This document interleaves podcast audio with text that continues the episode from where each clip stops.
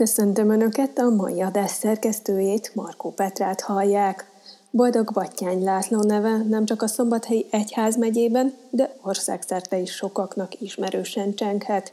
Keveset hallunk azonban a hercegorvos háttérországáról, amelynek központja és motorja is felesége, Korett Mária Terézia, vagy ahogy a családban nevezték, Mizl volt – Dr. Székely János megyés püspök írt egy könyvet, Korett Mária Terézia, az Aranyszívű feleség címmel.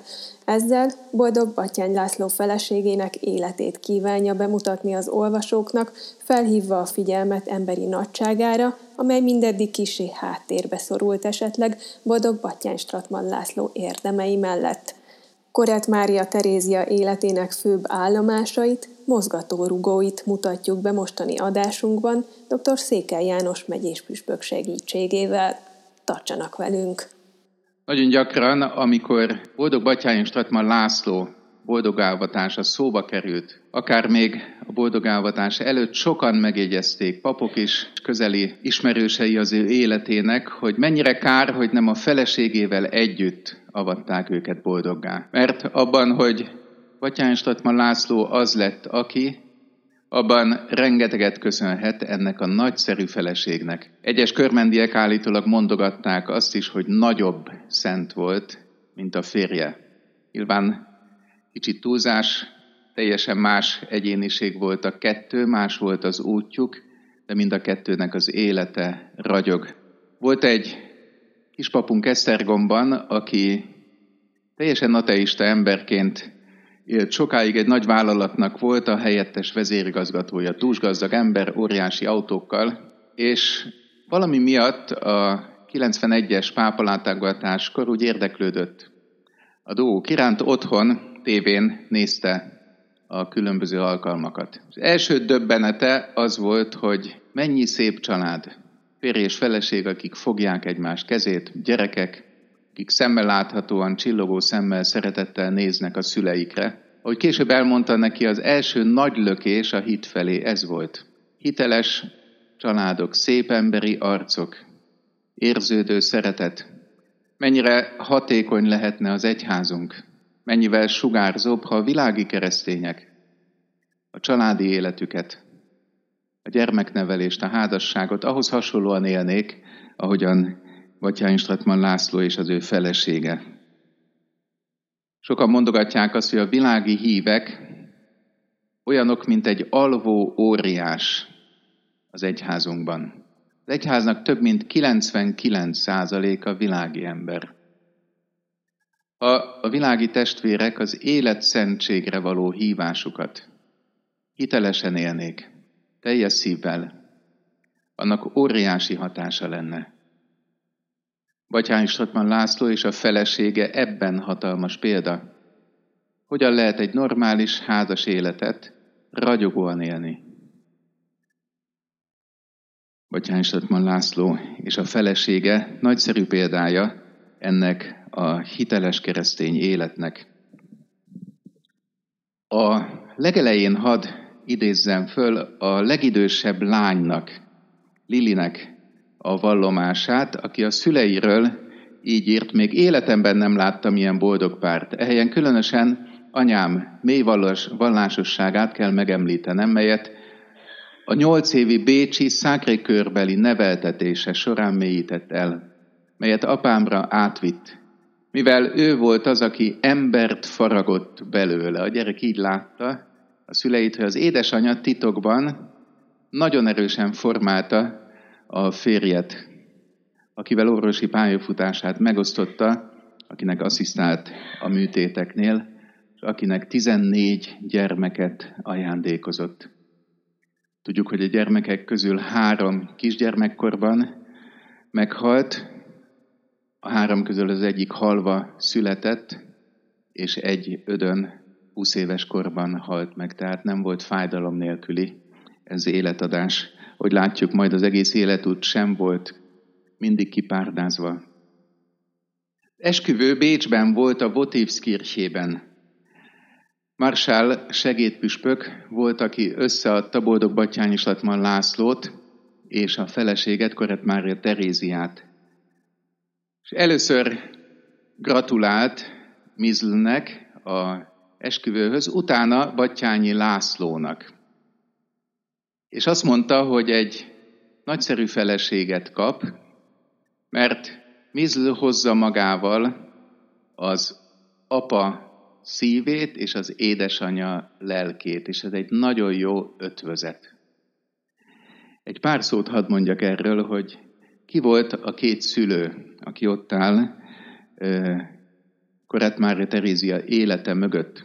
Az édesapa Karl Korett egy nagyon művelt, szőkehajú, kékszemű, sportos ember, aki lovagolni és nagyon jól tudott úszni, hegyet mászni, vadászni, de egyébként a műveltsége miatt a trónörökösnek, Ferenc Ferdinándnak volt a nevelője, tehát a császári családhoz közel álló valaki volt, és éveken át a trónörökös Ferdinándot, aki később gyilkosság áldozata lett, ő nevelte.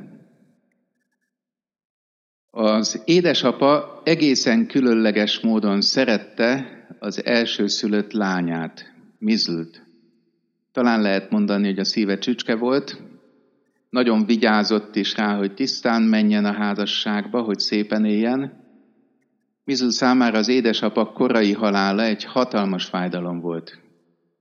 Egy vadászat során aorta repedésben egy néhány perc alatt halt meg az édesapa.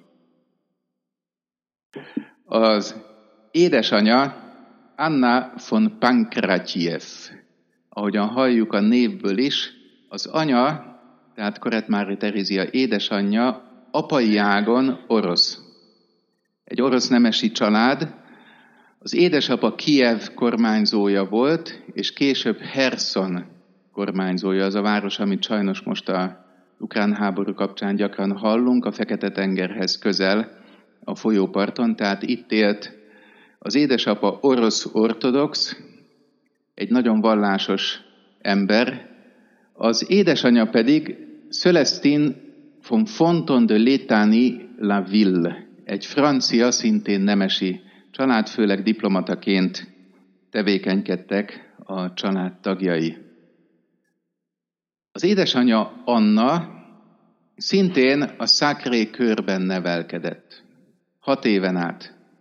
Nagyon mély hatással voltak rá a nővérek, úgyhogy ő lassanként katolikussá lett, a Stefánsdomban letette a katolikus hitvallást, és az élete nagy részét már katolikusként élte. Egyébként előtte egy különleges angol nevelő nőjük volt, aki egy nagyon vallásos protestáns hölgy volt, nagyon gyakran zsoltárokat olvasott nekik, vagy Bibliáról mesélt. Ez is egy nagyon mély hatás volt az édesanyja Anna életében.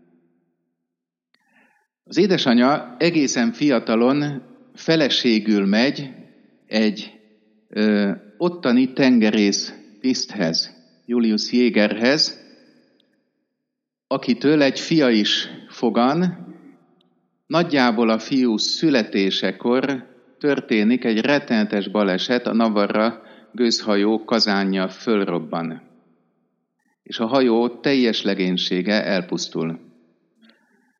Annának a fájdalma óriási nagy, és egy életen át ebből a fölrobbant hajóból megőriz néhány fadarabot, ami a tengerpartra kijutott, és ebből készített magának egy kicsi keresztet, meg az ima könyvének a borítóját. Tehát egy életen át ő az első férjére, akivel gyakorlatilag egy nagyon-nagyon rövid időt voltak csak együtt, nagy hálával emlékezett és nagy szeretettel. Az elsőszülött fiú, a édesanyja részéről Teofil. Anna különleges módon szerette ezt a fiát, utána majd a következő, a második fértől, Kárkorettől Mizl lesz, tehát ő következik.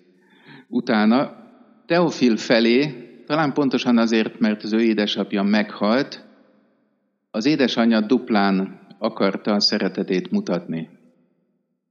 És az anyagiakban Anna nem volt egészen sporolós vagy előre látó, tehát nagyon bőkezően igyekezett a fiának mindent megadni, a fiú zongorát tanult, és sok minden mást Csinált egy ideig egyébként Ferdinánd főherceggel együtt nevelkedett, ugyanis Teofil nagyon okos volt.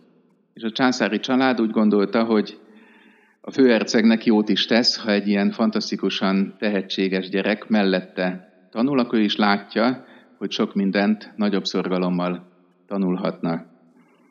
Tehát így nevelkedett a két gyermek.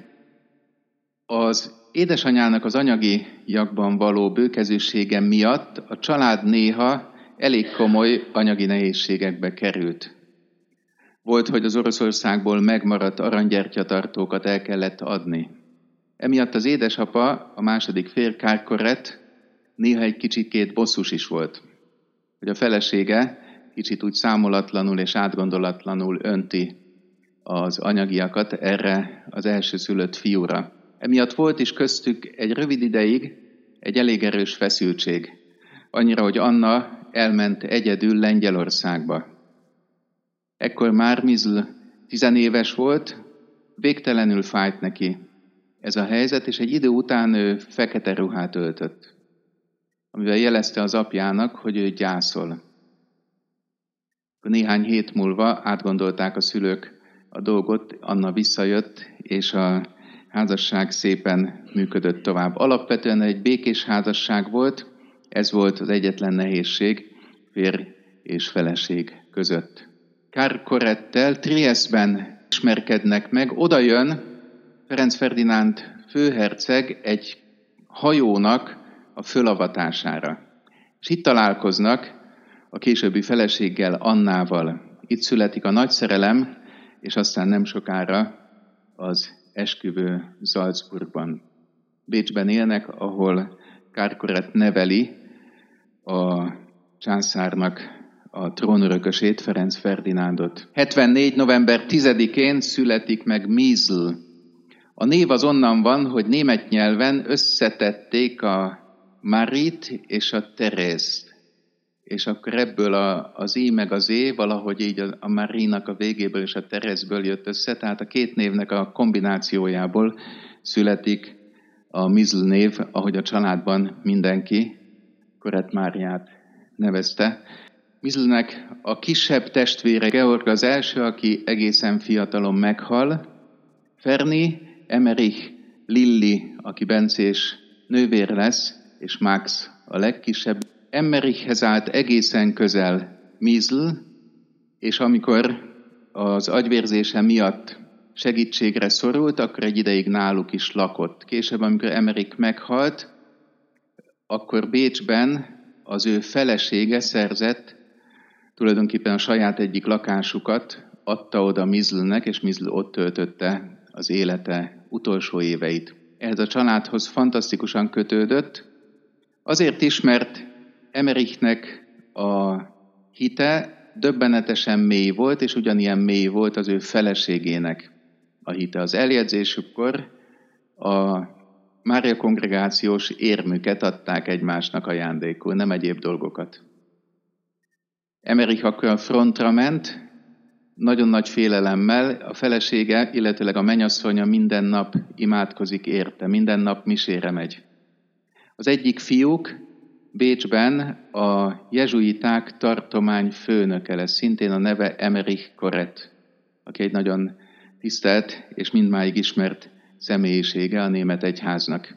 Tehát egy nagyon vallásos család, Mizl végtelenül közel érezte magát hozzájuk, és ők azok, akik a betegségében legtöbbet segítenek majd rajta. És hát elkerül Mizl nyolc évre a Sacré-Cœur nővérekhez Bécsbe. Ez az élmény döntően meghatározza az egész életét. És azt gondolom, nagyon fontos ezt megértenünk.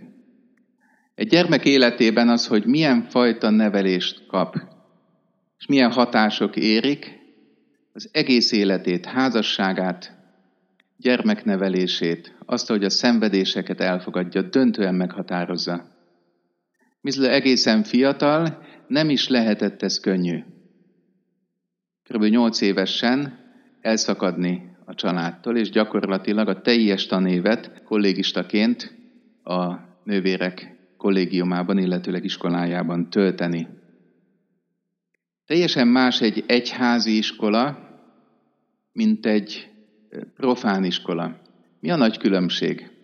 Az egyházi iskolában nem csak hittanóra van, nem csak egy szelete az iskolának, az, ahol jelen lehet a hitünk, meg a, az értékeink, hanem az egész iskolát, lassanként nyilván ez egy új iskolánál nem egyből megy, de lassanként az egész iskolát áthatja az evangélium és az értékeink szellemisége.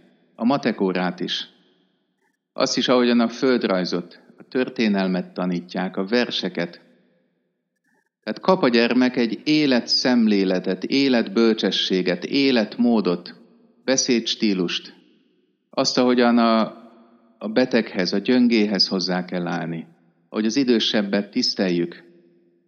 Tehát egy teljes életmódot sajátít el, Olvastam egy érdekes gondolatot arról, hogy hogyan nevelik manapság a gyerekeket. A gondolkodó, aki ezt leírta, azt mondja, hogy sajnos egy nagyon csökevényes erkölcsöt adunk át manapság a gyerekeknek. Ha kis hajókhoz hasonlítanánk a gyerekek életét, akkor arra tanítjuk őket, hogy hajóz úgy, hogy a hajód a másikénak ne ütközzön. Legyél toleráns, ne básd a másikat.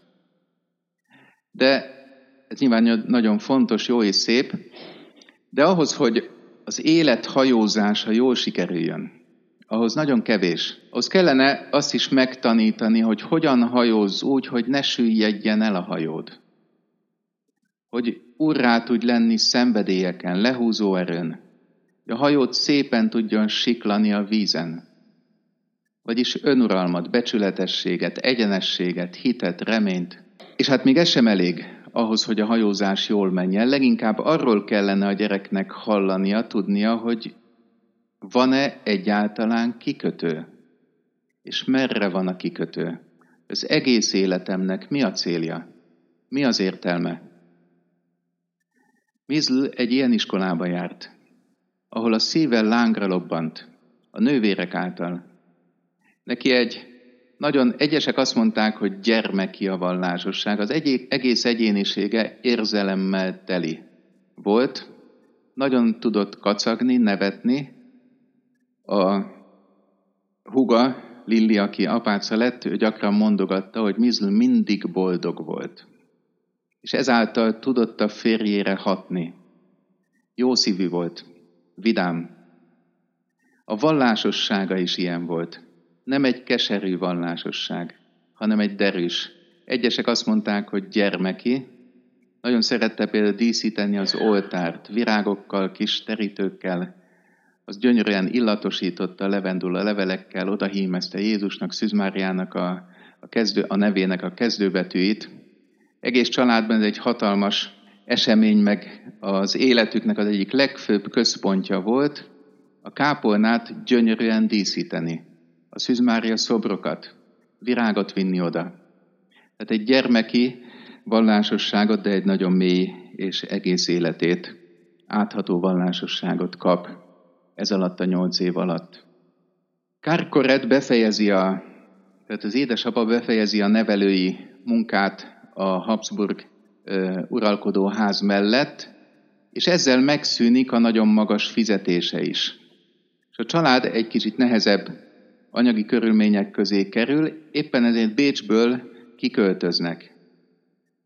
És ezek a, az évek, amit egy sokkal egyszerűbb élethelyzetben töltenek, Mizul számára a, egy nagyon örömteli időszak, ugyanis ő nem szerette a túl nagy pompát.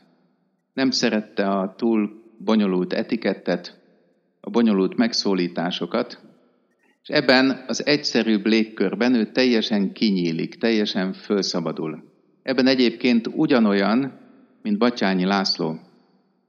Ő sem szerette a, a nagy eleganciát. Ő herceg volt, tehát Magyarország egyik legjelentősebb főura, végtelen egyszerűségben élt. Nem mutatta ezt a nagy rangot, és ha csak lehetett, kerülte a különleges bánásmódot.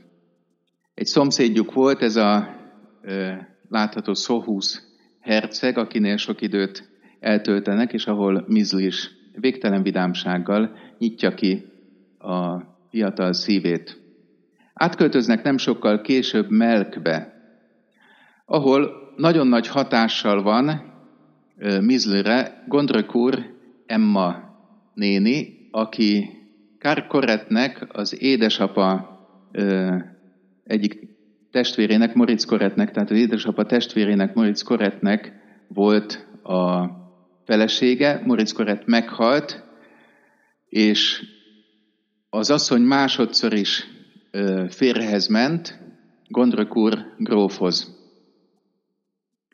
És ennek a házasságnak van egy nagyon nagy különlegessége, ez a gróf nem élt jó életet. Ivott is, igen gyakran többet a kelleténél, indulatos is volt, nem volt túl erkölcsös. Amikor Emma néni igent mond erre a házasságra, a lelkeméjén ott van egy ilyen küldetés tudat, hogy megpróbálja a férjét egy kicsikét alakítani, formálni, a helyes útra rásegíteni. A lelkeméjén van egy ilyen vágy, és azt érzi, hogy ez talán sikerülni is fog. Emma néni ezt gyönyörűen teljesíti. És amikor Mizl megismeri ezt a nagynénit, vagy hát közeli rokont, akkor Emma néni nagyon sokat mesél neki erről, a házasságáról. És Mizlben talán itt fogalmazódik meg először a gondolat, hogy valami ilyesmi lesz az ő küldetése is. Batyány László, ahogy tudjuk fiatalon, egy kicsit olyan céltalan, magába zárkózott, magának való, sokat olvasó, de az életével még e, igazán valamit kezdeni nem tudó fiatal volt, házasságon kívül neki is született egy gyermeke. Egy kicsit szétesett életet élt, Mizunnek ugyanez lesz a küldetése, mint Emma néninek. Talán itt sejti meg először, és itt kap hozzá először uh, ihletet, gondolatot. Emma néninek a fia Rudi szintén nagyon közeli jó barátja lesz itt Mizlnek. Később, négy éven át Mizl udvarhölgyként él Zágrábban, egy nagyon vallásos főhercegi család mellett ünnepségeken vesz részt utazásokon, illetőleg a családtagjainak a tanítatását segíti. És hát itt Zágrában ismerkedik meg a Batyányi családnak két lány tagjával, akik nagyon mesterkednek azon, hogy ennek a kicsit magának való László testvérüknek, akit nagyon szeretnek, hogyan tudnának esetleg segíteni abban, hogy találjon egy jó feleséget. És a két lány testvér, Batyányi Erzsébet és Batyányi Blanka, mind a kettő a Pálfi család egy-egy sarját, sarjához ment feleségül, a két lánytestvérnek a gondolatában az van, hogy egy jó szívű, egy szeretetteli lányt találjanak, de nagyon-nagyon fontos számukra az, hogy mélyen hívő legyen, katolikus legyen, mélyen hívő. Ilyen szemmel nézegetik a baráti társaságokat, és így akad meg az ő szemük Mizlen. Tehát a házassági történet itt indul, a két lánytestvér az, aki felfigyel erre a, a szimpatikus és vidám fiatal lányra. Hát próbálnak összehozni találkozókat. Végül is van egy első találkozó, ahol semmi különös nem történik, egy második kis magyarban ö, zajlik, és ott már a két fiatal úgy nagyon fölfigyel. Egymásra idősebb rokonok úgy viccelődnek is velük. Batyányi László egy kicsit bizonytalan volt abban, hogy a házasság igájába hajtsa el a fejét, egy kicsit idegesítette is az, hogy a nagy vagyona miatt elég sok lányos anyuka környékezte őt, és igyekezett ö, valami jó partit a lányának szerezni. Tehát volt benne egy ilyen kis ellenállás. A kis Mizl azonban megtetszett neki. Tehát tetszett neki ez a lány, és lassanként nyitotta a szívét.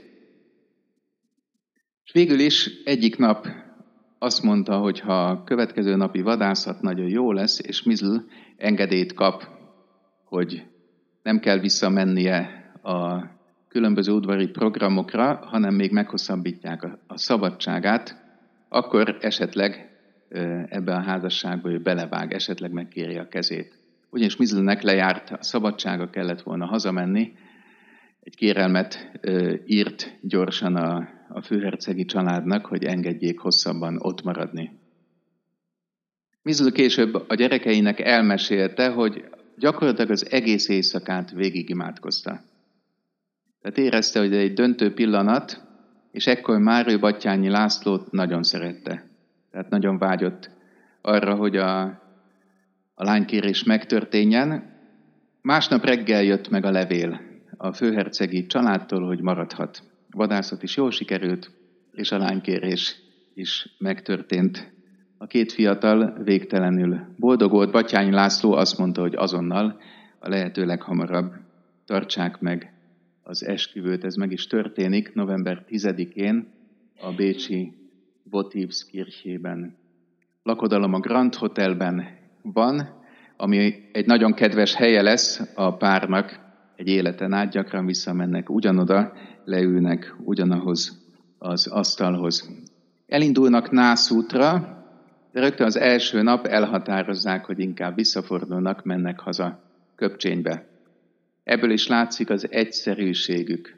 Nem szerették a pompát, a különlegességet, hanem vágytak a családi otthon megteremtésére. Köpcsényt így nevezte a család, hogy Dir Old Kidzé, a kedves vagy öreg kedvelt szeretett Kidzé. Ez volt az a hely, ahol Battyányi László fölnőtt. Ez a gyerekkorának a háza. Az édesanyjához kötődő emlékek is mind itt voltak. Emlékszünk arra, az édesanyja rengeteget szenvedett, és amikor Batyányi László 12 éves, akkor hal meg. Az édesanyja tulajdonképp belehal a férjének a rendkívül erkölcstelen életébe. Batyány Lászlónak az egyik leg, legfájdalmasabb, de legerősebb emléke az édesanyja. És itt, ahogy visszaköltözik, éve most már a feleségével, nagyon sok életrajzíró azt mondja, hogy benne a régi gyerekkori emlékek előjönnek. Tehát előjön újra a, a gyermekkori csupaszív énje, és lassanként a vallásossága is. Ennyi fért mai adásunkba. Dr. Székely János, szombathelyi megyés püspök volt a vendég, aki felidézte boldog Battyány László feleségének, Koret Mária Terézia életútjának korai szakaszát. Egy következő alkalommal folytatjuk majd a Koret Mária Terézia életéről szóló bemutatót, akkor majd már a két fél házasságából hallhatnak példás történeteket. Köszönöm a figyelmüket, most búcsúzik Önöktől az adás szerkesztője, Markó Petra.